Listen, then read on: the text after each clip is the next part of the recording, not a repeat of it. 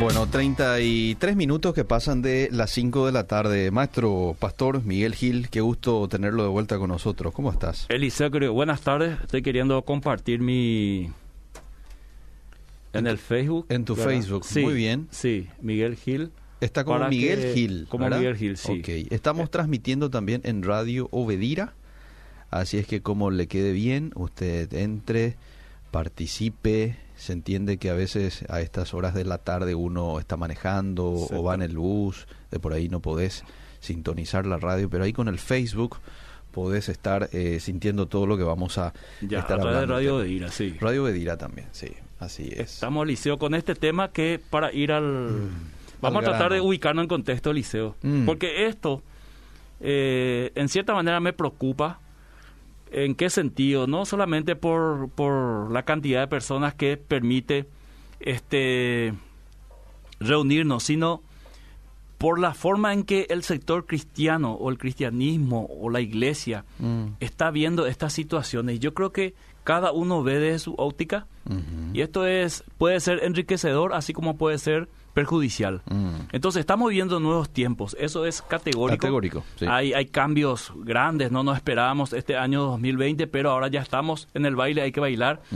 Y el martes pasado hablamos de lo que la- fue la iglesia antes de la pandemia, lo que es ahora.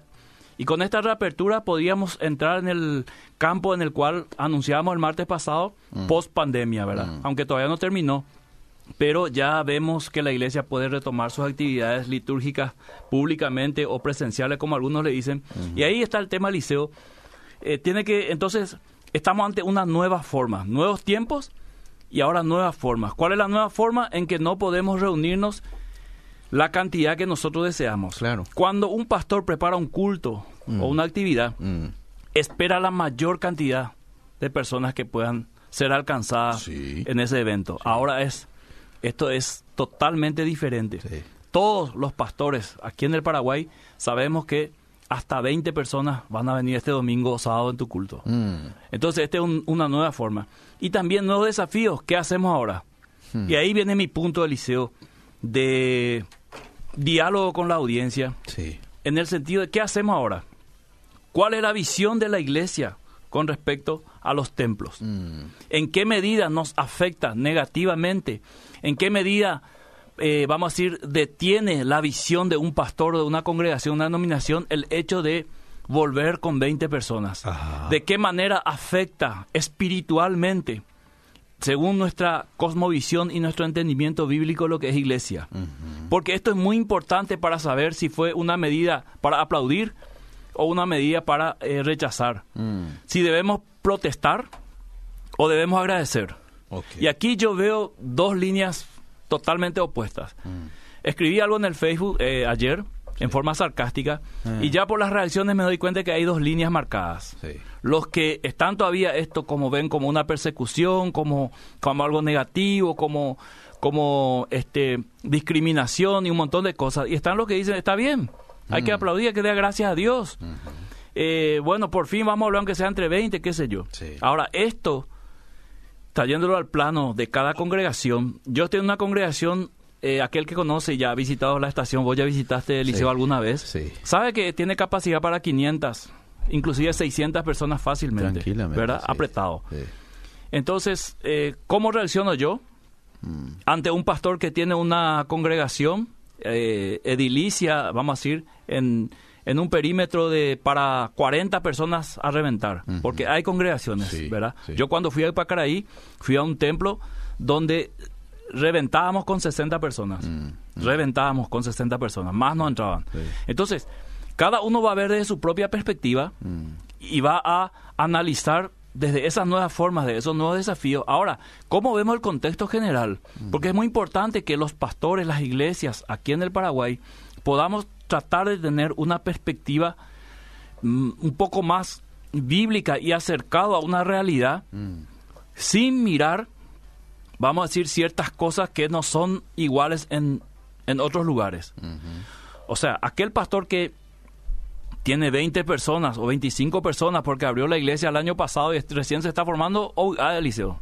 Claro.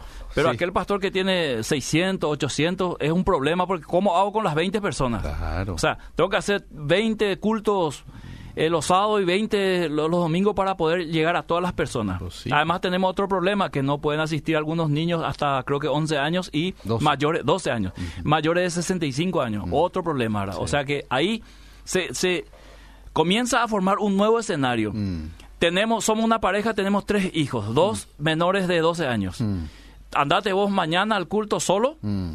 luego el domingo me voy yo sola, Sí. doble gasto, doble combustible.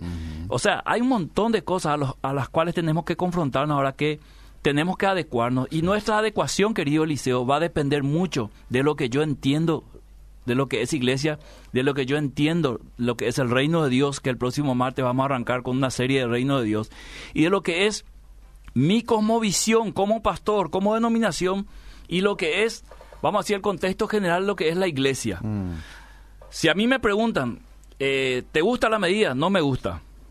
Pero a lo mejor el pastor que está escuchando, que tiene 30 personas allá en el interior, está Es lo escuchando la máximo. radio, lo máximo está aplaudiendo. Entonces tenemos una diferencia. ¿Y cuál es nuestra diferencia? Sencillamente porque yo estoy mirando desde mi perspectiva particular, ¿verdad? Él también.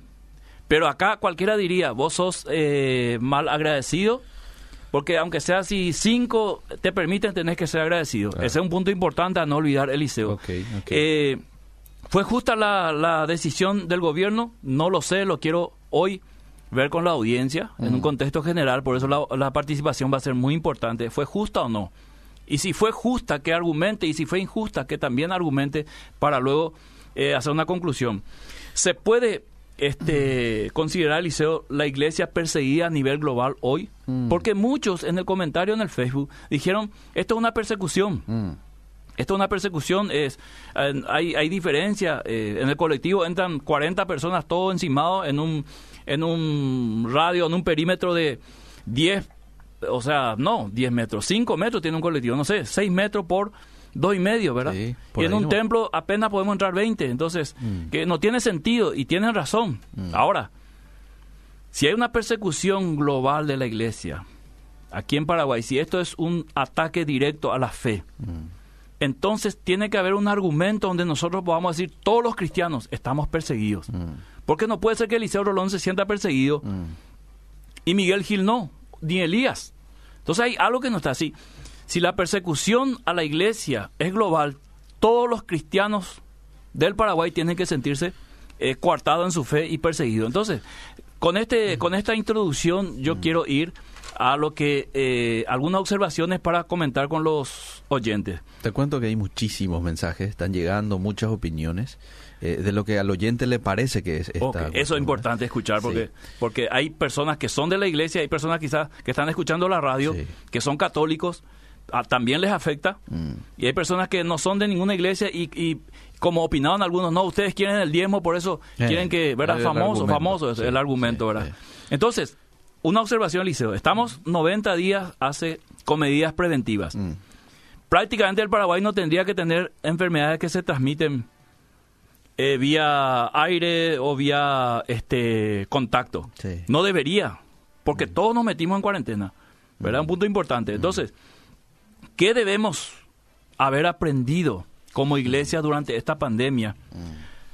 Que ahora se pueda ya ver en las primeras reacciones al volver a nuestros templos, aunque sea con 20 personas. Mm. Estoy meditando en esto profundamente, Eliseo, y cuando yo medito en algo, también quiero tener sustento bíblico Claro. para que no sea una simple expresión de deseos ni sentimientos, ¿verdad?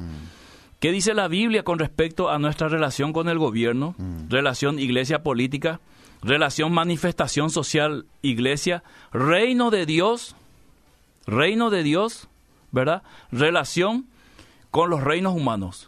Porque Jesús fue claro en esto, Eliseo. Sí. Y esto es difícil de tragar teológicamente y mucho más eh, emocionalmente. Mm. Mi reino no es de este mundo.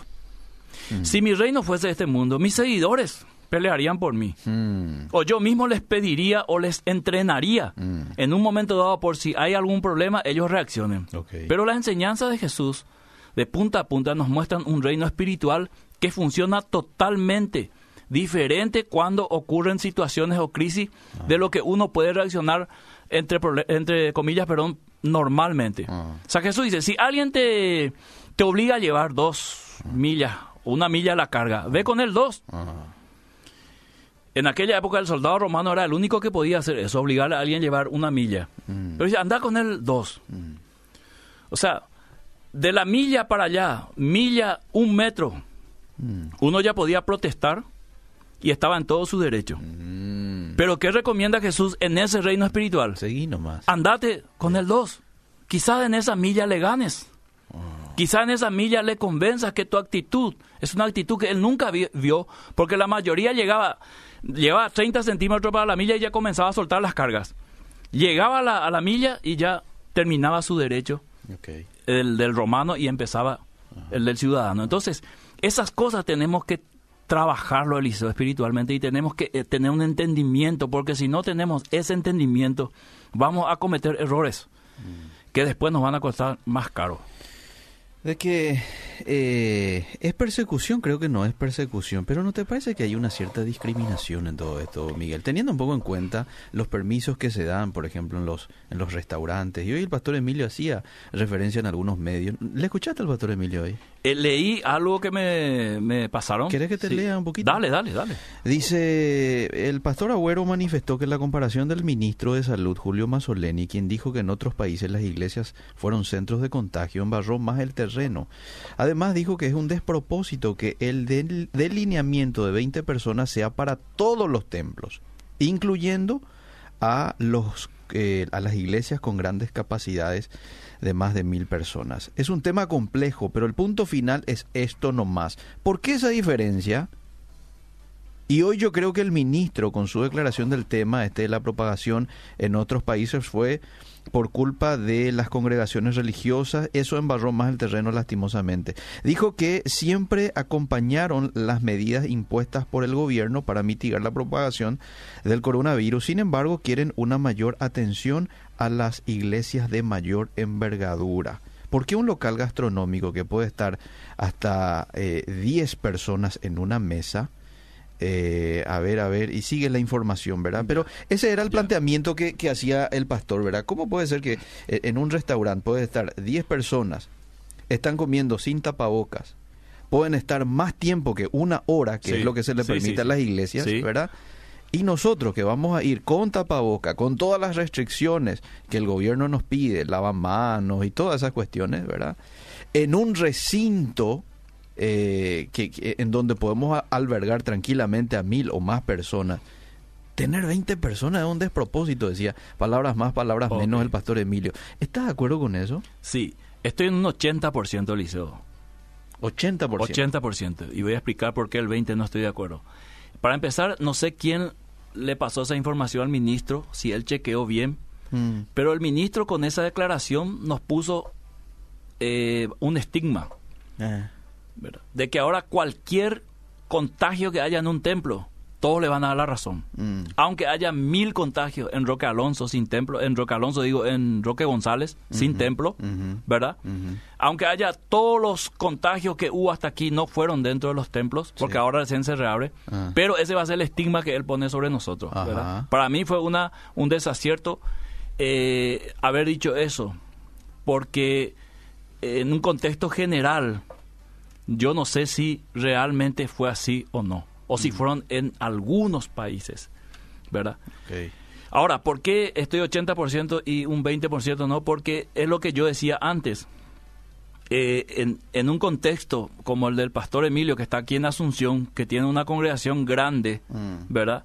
Lógicamente, eh, eh, quizás él, no, no, no, no puedo pensar por él, solamente voy a usar sus declaraciones, quizás él vea esto como muy muy mínima en comparación con otros, que en un res- restaurante eh, poner el liceo que sea así como esta cabina y un poquito más, Mm, y puede estar m- 50 personas. Sí, tranquilamente. Mm. Sin embargo, en un templo como más que vencedores, que a mí me tocó estar una o dos veces ahí, solamente 20. Mm.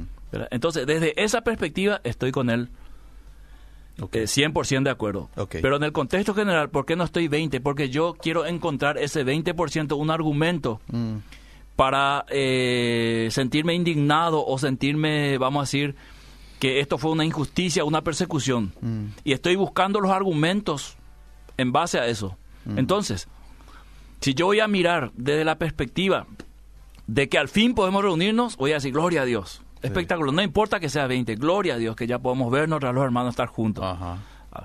Entonces, si yo voy a ver esa perspectiva, no hay casi queja. Si yo voy a ver desde otra perspectiva, quizás haya quejas y quejas muy razonables. Mm, ¿verdad? mm. Entonces, por eso no puedo estar 100% de acuerdo, Mm. porque quiero encontrar el equilibrio del liceo, porque veo dos sectores dentro del cristianismo aquí en Paraguay. Uno va por el lado derecho y el otro por el lado izquierdo, y en algún momento se van a encontrar ya frente a frente. Por ejemplo, están los que siguen viendo esto escatológicamente como una persecución ya de la inminente venida de Cristo. Y están los que, otros que ven, dice, está bien, eh, gloria a Dios, Ah, no era eso lo que estamos pidiendo. Eh, aguantemos un 22 días más y después ya se puede abrir ah, quizás el, doble, el triple, no sabemos. ¿verdad? Entonces, no hay un criterio eh, unificado entre los mismos creyentes. Ok, ok. Te quiero leer algunos mensajes. Ok, ¿puedo? ok. Bueno, dice, lean lo que dijo Dante, por favor, dice. Seguramente ya leíste lo que dijo Dante. Tantas cosas dijo hasta aquí Eliseo, Yo que no leí- sabemos a cuál se refiere. Yo leí en estos días, justamente a la mañana, lo que él decía. Dante no abrirá iglesia hasta que todos puedan entrar sin discriminación. Este, pero- Tiene ese derecho. Tiene, claro. Claro. Claro, Vos sabés, eh, dentro de las iglesias hermanos menonitas a las Sí. cuales yo pertenezco, se le ha dado cuatro o cinco opciones a los pastores. Mm. Y la última opción dice, eh, si el pastor quiere abrir y hacer los cultos, adelante. Si él considera con su equipo pastoral que todavía no es momento, está libre. Sí. ¿verdad? Entonces, por ahí también yo creo que eh, Dante Gebel tiene ese, esa opción, ese derecho de, de tomar esa decisión en su congregación. Muy bien, Bu- muy bueno está el programa. Una consulta. Con referencia a las prohibiciones y la asistencia no mayor a 20 personas, ¿por qué la, ¿por qué la insistencia de querer ir a una iglesia?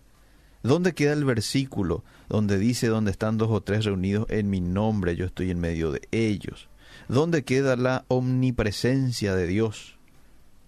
¿No será un mensaje para ustedes los pastores para cambiar el estilo de hacer iglesia? Lo dijiste recién, pastor. Dios dijo, mi reino no es de este mundo. ¿Por qué no predican e incentivan que las personas reactiven la verdadera iglesia en las casas? Ya no cautericen la mente del pueblo de Dios, dice. Eh, tenés razón, querido oyente, pero me parece que tu juicio es, eh, vamos a decir, por desconocimiento cómo funciona y cómo funcionaba la iglesia. Me va a decir, si vamos a la historia del cristianismo, antes se reunían solamente en las casas, Mm, ¿verdad? Mm. Pero cuando hubo templos, se reunieron también en los templos, claro. ¿verdad? Claro. Eh, y parti- partiendo del judaísmo, de que es de donde nosotros venimos, de nuestras raíces, eh, había un templo. Mm, Y cuando había templos se reunían en templos. Y cuando no había templos, entonces se reunían donde sea. Mm, mm. Entonces ese es el punto, querido oyente, sí. que vos tenés que entender.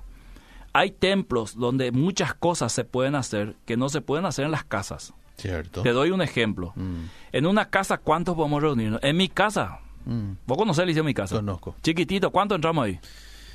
No sé, 15 a- personas. A, reventar. A reventar, Sí. ¿verdad? Quizás eh, en un, yo organizo una conferencia en mi casa. Ah, una para enseñar la palabra de Dios. Quiero enseñar la palabra de Dios, quiero enseñar el Ah. reino de Dios, los fundamentos. muy. E invito a mis vecinos. Mm, Vienen 60 personas. mm. ¿Y ¿Qué va a cómo entramos ahí, verdad? Entonces, eso es lo que hay que entender, que la, el templo tiene su utilidad. Claro. Ahora, otra cosa es, yo le doy a la razón a este oyente si dice, ustedes son, idolatran su templo. Ahí sí, Mm. ¿verdad? Pero cauterizar la mente eh, por ser razonable, por usar el sentido común en reunirse en un espacio donde... Fíjate, por ejemplo, en mi casa, quizás yo no pueda hacer mucho ruido. Mm, Porque no tengo el equipamiento para hacer. Claro. Apenas mi teléfono, mi computadora y mi parlantecito. sí. Pero en el templo tengo todo un equipamiento inclusive para proyectar cosas. Entonces, esas cosas es lo que hace una pequeña diferencia. Aunque siempre va a tener razón aquel que lo enfoca de esa manera. Dios no, no habitaba en templos, nosotros somos los templos. Por eso te digo que la opinión está dividida. Mm, Porque por otro lado, yo estoy pensando en ese oyente que está diciendo, quiero irme al templo, porque ahí, ¿verdad? Es mucho, eh, mucho mejor. Y no solamente eso, también vos le ves ahí a tu hermano. Claro. Y vos tenés 100 hermanos. Sí. Y solamente en el templo le puedes ver de una vez. Claro. O sea, todos esos factores que podéis mencionar nos va por, por una cuestión de tiempo, a dejar ahí. Según Peter, el gobierno se apresuró. Tenía que dejar en la última fase como estaba en principio y ahí con las medidas restrictivas, pero con mucho más de 20 personas. Punto, dice él. Bueno, te leo más mensajes, ¿sí? La gente siempre enriquece con sus opiniones. Eh, en Tokio, después de reabrir las escuelas de nuevo, vuelven a cerrar. Yo creo que está bien lo de las 20 personas. Eh, agendamos quiénes van a ir. Yo considero que debemos de respetar a las autoridades como el Señor también ordenó. Hay un dicho que dice a Dios orando y el mazo dando. Hay que confiar en el Señor, pero también debemos poner de nuestra parte. Eh, a mí los mensajes que el pastor de mi iglesia prepara y vía YouTube manda me hacen muy bien. Con mis hermanas los miércoles nos reunimos vía Zoom a orar y me siento edificada a pesar del encierro. Ah, bueno, esta es la opinión. Yo te decía una este- verdad, Liceo. Decime. Hay cristianos, hermanos, que ni si abrir los tem- el templo todos los días y el gobierno salga un edito y diga vayan todos los templos, no se va a ir. Porque no se quiere ir, no le gusta irse. Cierto. Pero es cristiano, ¿verdad? A ver. Eh, y está aquel que le gusta estar en los templos, Mm. siente algo especial ahí y que eso tampoco es malo. Ujú. Tenemos que buscar el equilibrio del liceo y yo creo que el- el- en referencia a lo que leíste del pastor Emilio, Sí. yo conociéndole a él, ¿verdad? Sí. Eh, en su manera de, de pensar, porque muchas veces hemos compartido temas teológicos, doctrinales. Sí. Yo creo que el, el, el cuestionamiento es más un cuestionamiento que él hace en base a una injusticia.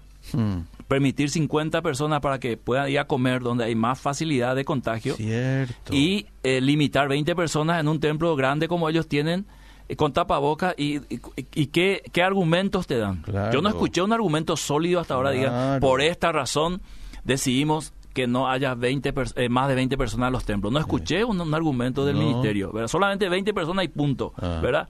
Eh, hace poco yo estuve en el súper Ah. un domingo liceo y estábamos más que 100 personas ¿Viste? en el súper Ipacaraí, ¿verdad? Eh, eh, Así. Fácilmente, ¿verdad? Entonces, bueno, alguno me dirá el súper, que todo lo que vos quieras.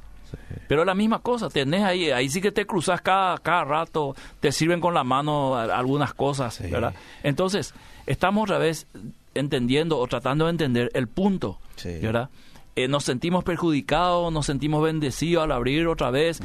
Eh, vemos esto como algo espiritual, vemos esto como algo eh, razonable, es cuestión, es una cuestión de salud pública, vemos esto desde el punto de vista ya escatológico, una persecución, o vemos esto como algo que se esperaba, ¿verdad? De que así como van volviendo por fase algunas cosas, los negocios, ahora los deportes, también a nosotros nos toca. ¿Cómo lo vemos? Mm. Va a depender mucho de nuestra cosmovisión para poder entender si esto es una discriminación, persecución, injusticia o quizás allá en el fondo pueda ser una bendición el poder estar otra porque algunas personas que tienen reuniones eh, caseras en su casa y no tienen las condiciones de poner un lavatorio y alcohol y gel y la máquina para la tempera- temperatura puede ir a hacer el templo. Esa es la sugerencia que nos dio a nosotros nuestro comité ejecutivo de la convención menonita, hermanos menonitas. Si ustedes no tienen las condiciones físicas para reunir 15 personas en las casas, hágalo en el templo, Ok. que ahí es más grande, ¿verdad? Y bueno, cada uno ve ahora las ventajas según su contexto. Mm. Y algunos verán desventajas también según su cont- contexto. Ahora, ¿quién tiene la razón? Por eso no puedo estar 100% de acuerdo con mi consiervo Emilio, Mm. porque yo veo ese 20% desde otro punto de vista también, ¿verdad? Quizás- Y yo sé, yo sé eh, querido pastor Emilio, Mm. que él entiende este 20%, ¿verdad? Mm. Pero él habla desde su propia perspectiva, más que vencedores, una iglesia en Asunción grande. Mm. Ahí 100% de acuerdo. Quizás se, se hubiera tomado mejor este tema de las 20 personas y es que, por ejemplo, eh, se, se, se fijaba el número de participantes de acuerdo al recinto de la Claro, iglesia. claro. 20 personas para Claro. una iglesia de tal dimensión. Exactamente. Entonces, ah, genial. Entonces vos ves la dimensión de CFA o la dimensión de Más que Vencedores Claro, mismo, que es claro, enorme. claro. Tu iglesia mismo, pastor, no tiene sentido 20 personas en tu iglesia. Claro. Es enorme. Entonces, eh, para esta iglesia, eh, no sé, 80. Es tan fácil, hubiese sido fácil. Bueno, eh, después de que terminó el partido siempre es fácil hablar, ¿verdad? Hubiese entrado fulano en vez de fulano porque el técnico no le cambió a fulano, ¿verdad? Pero se hubiesen presentado las dimensiones de los templos. Sí. ¿Verdad? Por denominación. Ajá. Y ahí eh, este el gobierno teniendo ese panorama dice, bueno, a partir de este esta dimensión, sí. Entonces, en esta dimensión, entra 100 personas, se puede reunir el 40% o el 50%. Excelente. Entonces, Una, en una congregación de mil personas podían reunirse fácilmente 500 o 300.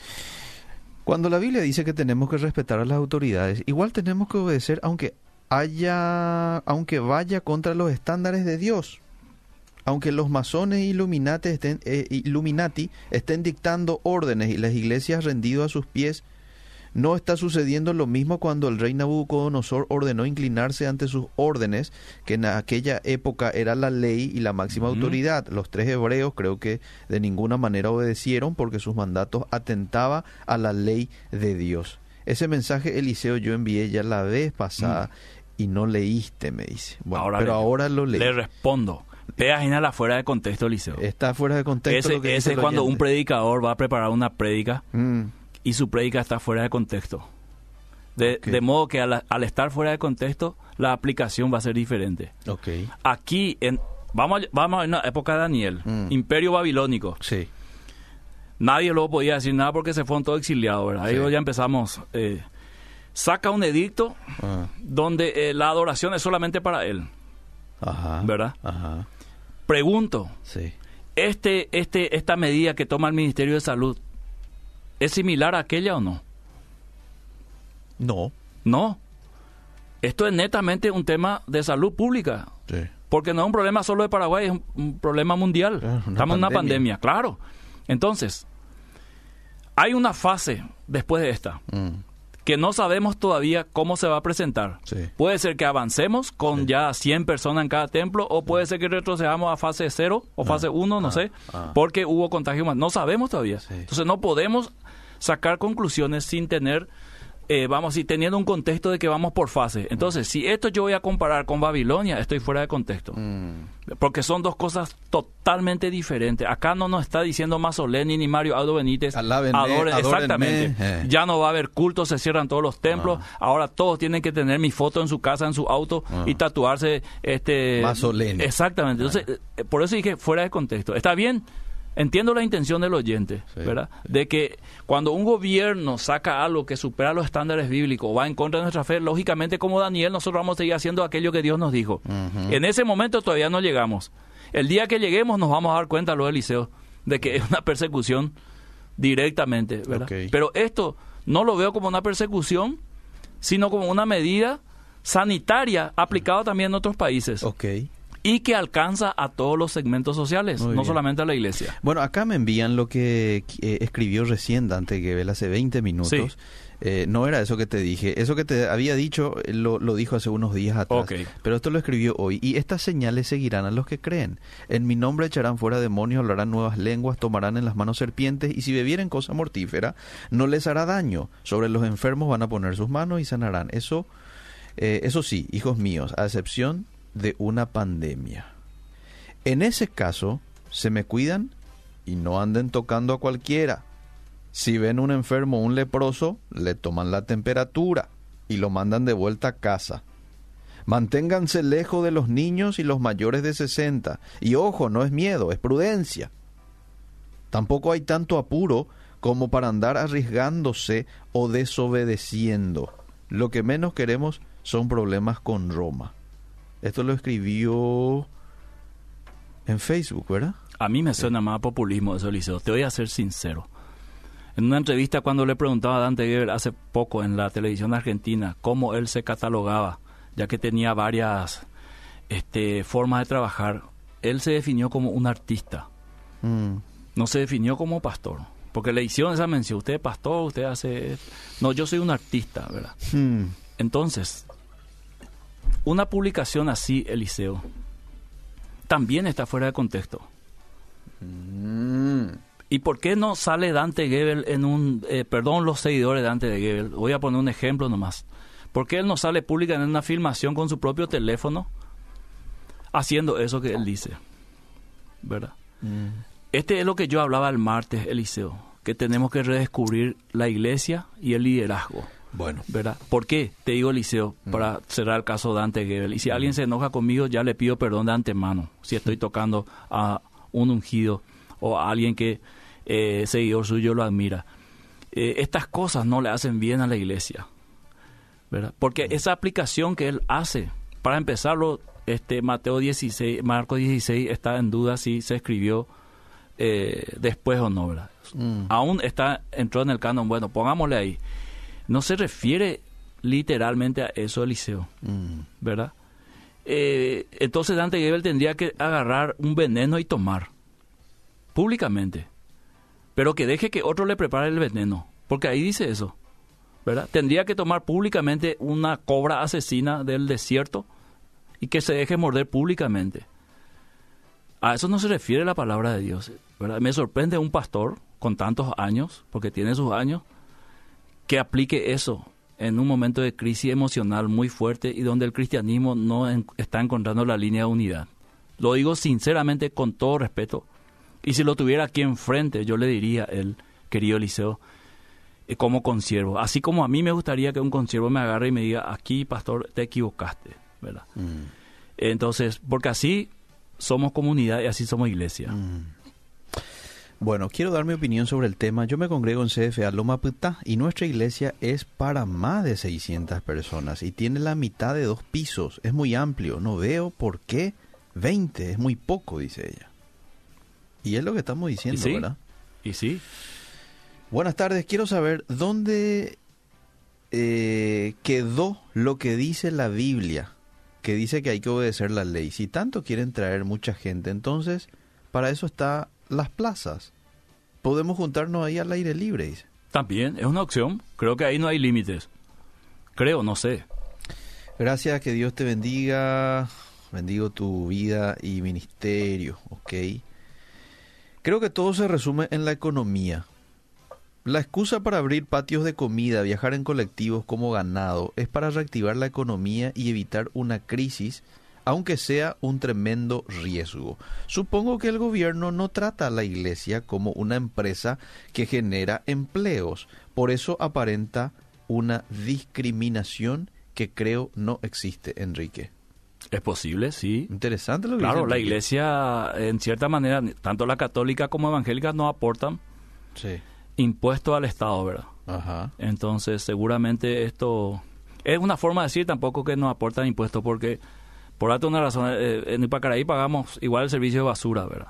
Que es tercerizado por la municipalidad, o pagamos luz, agua, o sea, de alguna manera pagamos impuestos, ¿verdad? Sí.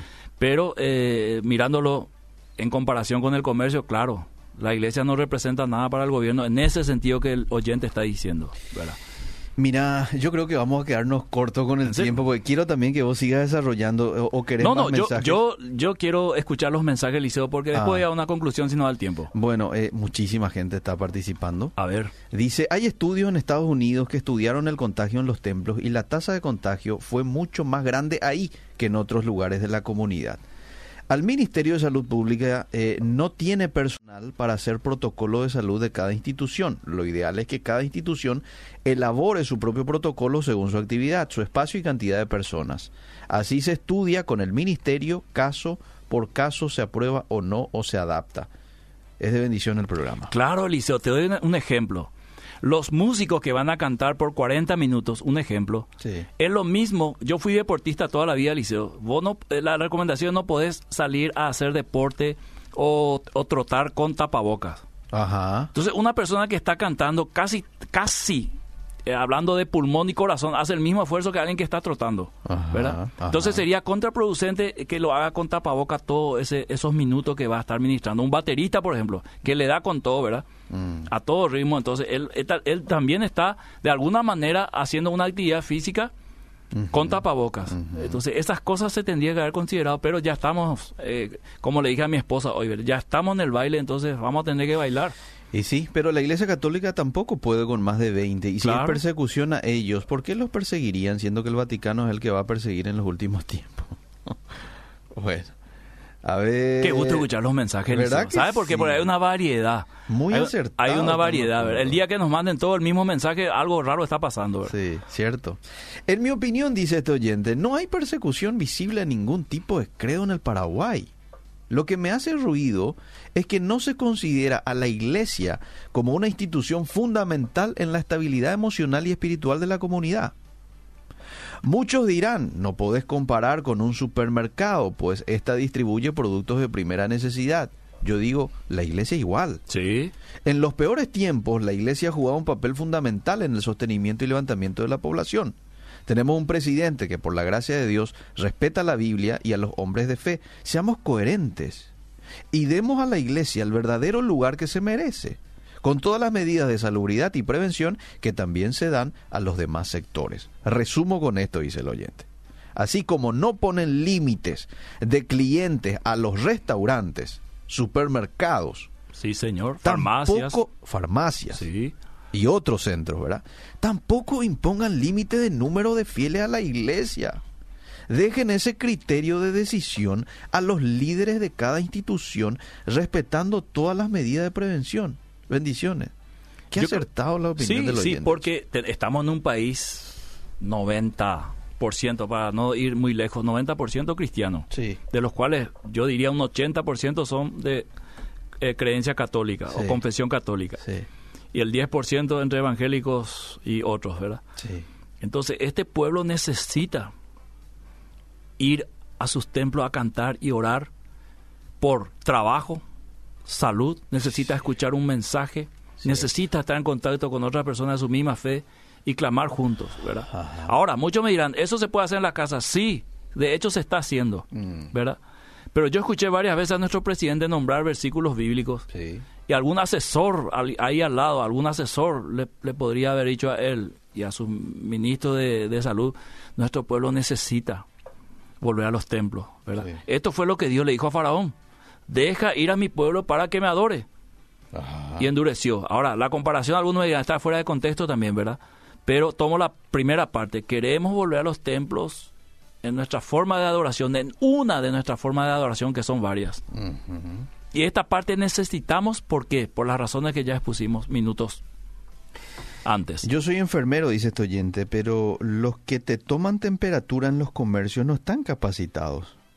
La otra vez he visto le toman 38 temperatura y no están capacitados, así nos vamos a contagiar todos. dice. Y ahora hay otro punto, Liceo, con el tema de los aparatitos este para la temperatura, Eh, de que eh, algunos dicen que podía causar daño en la retina de una posición muy cercana eh, tomando enfrente, ¿verdad? Anímate. Que tendría que tener una, una distancia prudencial. Ay. Y ahí ya yo me voy al supermercado y ya no quiero que me tome la temperatura, ¿verdad? Ah. Me voy ahí nomás con mi termómetro, me pongo bajo el brazo, me paro ahí y le demostras. y le muestro, ¿verdad? Ah, Eh, porque te- eh, eso es lo que producen las informaciones cruzadas, ¿verdad? Mm. Produce más, yo creo que nosotros estamos más enfermos, Mm. estamos más dañados emocionalmente, aunque seamos cristianos y pastores, Mm. por la desinformación, el cruce de información y tantas cosas que se ha dicho hasta aquí. En tres meses estamos hechos bolsa, Eliseo. Cierto. En serio. Mm. Yo en tres meses, Eliseo, un tipo que iba a trotar todos los días. Mm. No tengo más ganas de ir a trotar, ¿verdad? Eh, ¿Entendés, Eliseo? Sí. Eh, eh, eh, yo creo que el, el- el mensaje inclusive cambió. Los primeros días viene Cristo, todo, aunque eso tendría que haber sido un mensaje de siempre en la iglesia. Pero no dejemos que esto afecte también nuestra comunión. Ahora que no sea eh, los pro Dante Gebel contra Miguel Gil que hizo una opinión, ¿verdad? Porque eso no está bien. Tenemos que eh, ser razonables en escuchar algunas cosas que no nos gustan y, e ir a meditar hasta qué punto eso está bien o no, ¿verdad? Y yo lo digo netamente, no como algo personal con Dante Gebel, ¿verdad? Claro. No lo suelo escuchar, Mm. eh, sino por la aplicación que él hace. Así como la aplicación que hizo el, oyente de Babilonia, Daniel, con lo que está pasando ahora, ¿verdad? Yo no soy fanático liceo de ningún pastor. Eh, respeto a todos, como quiero que me respeten también a mí. Eh, pero cuando las cosas hay que llamarlos como son. No hay que pensar, "Ah, lo dijo fulano, entonces no. Yo dije, no estoy de acuerdo con el pastor Emilio, 80%. Y ese 20, eh, quiero darme la libertad de analizarlo desde mi contexto, no desde su contexto. Está en Asunción, yo estoy en Ipacaraí, a 40 kilómetros. Eh, espérate, eh, Sí. no estoy de acuerdo 80%, dijiste. Sí. Quería decir, estoy de acuerdo Estoy- 80%. est- no, perdón, 80% estoy de acuerdo con él y 20, 20 no. Y ese no. 20 me reservo para seguir analizando desde mi contexto, Bueno. no desde él, ¿verdad? Está bien, está bien. Te leo los mensajes del Facebook. Dice, ¿no es mejor que se callen antes que criticar o hablar de su colega? Viste, viste. Ahí ya está. Ahí arranca Eliseo, ya arrancó ya. No, no estamos hablando de No se puede no se puede criticar Sí, entendiendo que la crítica puede ser objetiva, sí, puede ser destructiva, sí. puede ser subjetiva, sí. ¿verdad? Y no es directamente a la persona, es al Ah, eh, hecho. es Dante Gebel estará muy preocupado porque Miguel Gil en Paraguay en una radio le, le criticó, ¿verdad? Estará muy preocupado, no va a dormir, no va a poder comer hoy no va a poder cenar, ¿verdad? Pero usted no tiene problema de decírselo tampoco, ¿verdad? Tampoco, ¿verdad? Es, un consiervo igual que yo, claro. ¿verdad? Habrá diferencias en algunas áreas, ¿verdad? Mm. Pero somos los dos delante de Dios y podemos tener criterios pastorales, ¿verdad? Sí. ¿No habrá sido sarcasmo lo del pastor Gebel? Ya- También. Ya, que no está de acuerdo con las medidas tomadas por el gobernador de California. Digo, ¿no habrá sido sarcasmo? Probablemente. Probablemente no sabemos. Sí. Nosotros, en base a lo que vos leíste, yo respondí. Sí. Bueno, eh, Sergio dice Nabucodonosor y los Illuminates son, son la misma cara. Adoradores a Satanás, pastor. Pero Sergio, ¿y dónde están los Illuminati ahora acá? En este tema de, de los- las 20 personas. Bueno. Eh, también no creo en absoluto una persecución. Netamente es cuestión de salud, dice Ruth. Gedi Díaz dice, este programa necesita ranking. Dante les, Dante les da una manito. Sí, No, no vaya a ser así. Así es Gedi Díaz. Cada mes este Dante envía la ofrenda para pagar el espacio. Que la amada iglesia La Estación viene pagando hace cuánto, Liceo? ¿Nueve años? Nueve No, años, más por ahí. nueve, nueve Sí. años, sí. Si yo quiero ranking, este querido oyente, voy a, voy a dedicarme a otras cosas. Muy bien. Mabel dice, buenísimo debate, me encanta. Néstor dice, ahora le toman la temperatura a la altura del cuello. Susi dice, cuidémonos y dejémonos a cargo de que Dios tiene la última decisión. Moisés dice, mm, a ver, Moisés, Moisés, buenas tardes, Liceo, saludos cordiales desde Tegucigalpa, Honduras. Mira, Honduras, Elisa. Un abrazo, dice. Aquí Mi último está- viaje fue ahí. ¿En serio? Sí. Un abrazo. Aquí está prohibido que las iglesias abran. No hay servicios de culto. Mira un poco. Mira un poco. Ni 20 no hay allá. Acá por lo menos 20. Ese, ese es como aquel refrán, a, a falta de pan, buenas son las tortas. Hmm. Algo así, ¿verdad? Ahí está. Sí. Cuando hay hambre no hay pan duro. Ajá. Eh, no estoy de acuerdo con que piensen solo una parte. Aparte, eh, ¿por qué una familia tiene que sentarse separada si conviven todo el día juntos? Ah, esto refiriéndose a la Hay iglesia. tantas ¿verdad? preguntas que hacerle. Quisiera tenerle acá al ministro Mazzoleni Eliseo. Qué bueno sería. Ojalá, no sé si va a venir, ¿verdad? Pero tantas, tantas, en tantos programas le habrán invitado. Pero yo quiero preguntarle algunas cosas que nos cierran, ¿verdad? Mm. En una, en una, en una familia que tiene seis hijos, Sí, más papá y mamá son ocho personas, sí. ¿verdad? Eh, y conviven y papá va a trabajar, mamá va al súper, va, viene. Y Vienen a la casa. No sería que tendrían que tener una distancia de dos metros, ¿cierto lo que dice el oyente? Mm, Y así otras preguntas que le quiero hacer así al aire, ¿verdad? mm, Que no lo voy a nombrar acá, pero hay tantas preguntas sin respuestas. mm. Y entendemos que es algo nuevo en esta generación y todos nos estamos ubicando. Sí. Así como nos ubicamos ahora a abrir las- los templos con 20 personas. Sí, sí. Y a los seguidores de Dante Gebel, mi respeto a este pastor, ¿verdad? Sin que eso implique que yo no tenga el derecho de disentir con él en algún tema, Mm. ¿verdad? No sé si él alguna vez lo va, va a hacer porque no le va a poder escuchar a Miguel Gil Dante Gebel. ¿verdad? ¿Por Si qué alguien no? le dice, alguien le dice, Pastor ¿Por Dante Gebel, no, acá pastor? quiero escuchar a alguien, eh, ¿verdad? Eh. Eh, Pero quién sabe si no le sigue y por- vamos a suponer que me siga por, por Facebook, ¿verdad? Eh, Puede ser. Eh. eso me hace más importante, no sé, ¿verdad? Yo si me sigue mi esposa y mis hijos ya estoy contento, ¿verdad? Porque eh, él no es, para empezar, la palabra mayor dentro del cristianismo a nivel mundial, para nada. Hmm. Él ni otro pastor, ni John MacArthur, ni Miguel Gil, ni Emilio Agüero, ni nadie, mm. ¿verdad? Es la palabra de Dios, punto. ¿verdad? Si quieren pelear con eso, me salgo yo con el permiso de la audiencia y que peleen con eso. Es lo que la reforma dijo, sola escritura. Pastor, llegamos al final. Sola fide, sola gracia. Sí, señor. De acuerdo con usted. Totalmente. Yo creo que los oyentes también. Hasta el próximo martes. Seguimos.